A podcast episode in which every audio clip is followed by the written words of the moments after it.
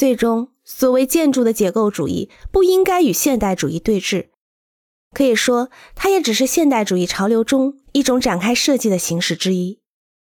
弗兰克·盖里也同样，他的自宅发表时，我受到了很大的震动，对他设计的毕尔巴鄂古根海姆美术馆等一系列作品也都非常有兴趣。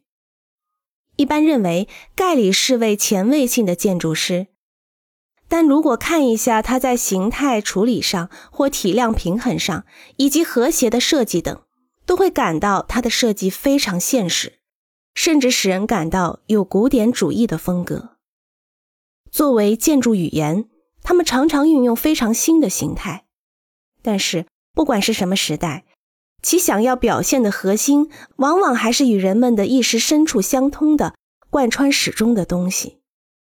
所谓建筑的解构主义，在理论上是否真正与其语言相协调，另当别论。但是他们的确提示了建筑表现的一种可能性，而且我认为这是最重要的一点。